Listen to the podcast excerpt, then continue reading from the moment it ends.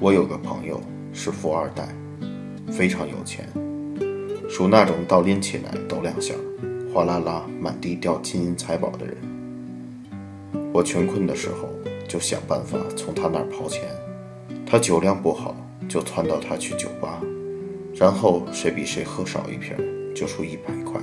开始我每次能赚两三百，但这完全是血汗钱，比卖身还要高难度。次日头昏眼花，躺着起不来。我躺在床上辗转反侧，一大早兴冲冲地冲到他公司。老赵，换个模式吧，我们来对对联，谁对不出来输一百块。老赵差点把茶杯捏碎，愤愤地说：“你这个太赤裸裸了。”当天晚上，他背着包换洗衣服到我家，要住两天。我翻箱倒柜，家里只有一袋米，随便煮了锅粥。他咂咂嘴说：“真香。”我灵机一动说：“老赵，换个模式吧，谁先走出家门就输一千块。”老赵心满意足地缩进沙发，表示同意。第二天，我们睡觉、看电视、喝粥。第三天，我们睡觉、看电视、喝粥。第四天。我们睡觉、看电视、喝粥。我颤抖着问：“老赵啊，你生意也不出去管管啊？”第五天，我们睡觉、看电视、喝粥。老赵眼睛血红，在门口徘徊，突然冲到我面前，疯狂咆哮：“老子是富二代，老子不要喝粥！老子家里有五六座商城、七八个工厂，老子为什么要在这里喝粥？”你回答我呀！谁他妈的再让我喝粥，我咬死这个坏逼！我要吃肘子。半夜，我饿醒了，听到厨房有动静，摸索着过去，发现老赵在煎东西。偌大的锅子，半锅油，里面飘着三四片火腿肠。我说哪来的呀？老赵哆嗦着嘴唇说：“茶几下面捡到半根。”我说：“分我一片。”老赵一丢锅铲，哭着说：“这应该吗？富二代得罪你了，都这种时候了，你还跟我抢火腿肠？”我呆呆地说：“交了。”第六天，我们睡觉，睡觉，睡觉。老赵挣扎着爬起来，去书房上网。我听见他 QQ 滴滴的声音，赶紧关上卧室门，偷偷打开笔记本，申请了个新号码。搜罗美女照片，疯狂发给他，说：“帅哥，交个朋友。”老赵说：“你是谁？”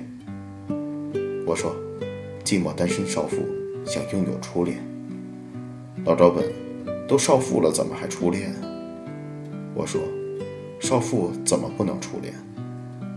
过了几分钟，我发现老赵在搜百度百科，“少妇，已婚的年轻女子。”我问他。你管那么多干嘛？我看中你又不是你有钱。老赵问：“你怎么知道我有钱？”我说：“废话真他妈多，喝酒去吧，去那个酒吧。”然后我发了张裸照。我听到书房的椅子咕咚一声，老赵仰天倒下，他疯狗一样冲出来，红着脸团团转圈。我合上笔记本说：“一千块打个八折，八百。”老赵丢给我八百，嗷嗷的夺门而出。过了一会儿，我走进酒吧，他果然笔直的坐在那儿。我一屁股坐下来，他问：“你干嘛呀？”我说：“来寻找初恋。”少妇棒不棒？少妇有八百呢。少妇请你喝酒。老赵躲在阴影里，捂着脸哭成泪人。我们喝得大醉。那段时间，老赵失恋。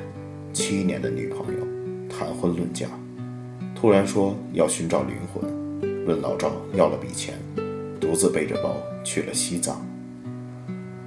回来后，趁着老赵出差，东西搬走，留了封长长的信，写的什么内容我不知道。那天是我跟老赵拼酒的第一天，赢了三百块。后来，我在微博看到他女朋友和男人的合影。笑颜如花。那天是我跟老赵拼酒的第四天，输了一百块。人人都会碰到这些事情，在原地走出一条陌路，在山顶听一场倾诉，在海底看一眼尸骨，在沙发想一夜前途。这是默片，只有上帝能给你配字幕。所以整整半个月，我们从没聊起这些。不需要倾诉，不需要安慰，不需要批判，不需要声讨，独自做回顾。朋友不能陪你看完，但会在门口等你散场，然后傻笑着去新的地方。再难过，有好基友陪在身边，你就可以顺利逃亡。本期节目播放完毕，支持本电台，请在荔枝 FM 订阅收听。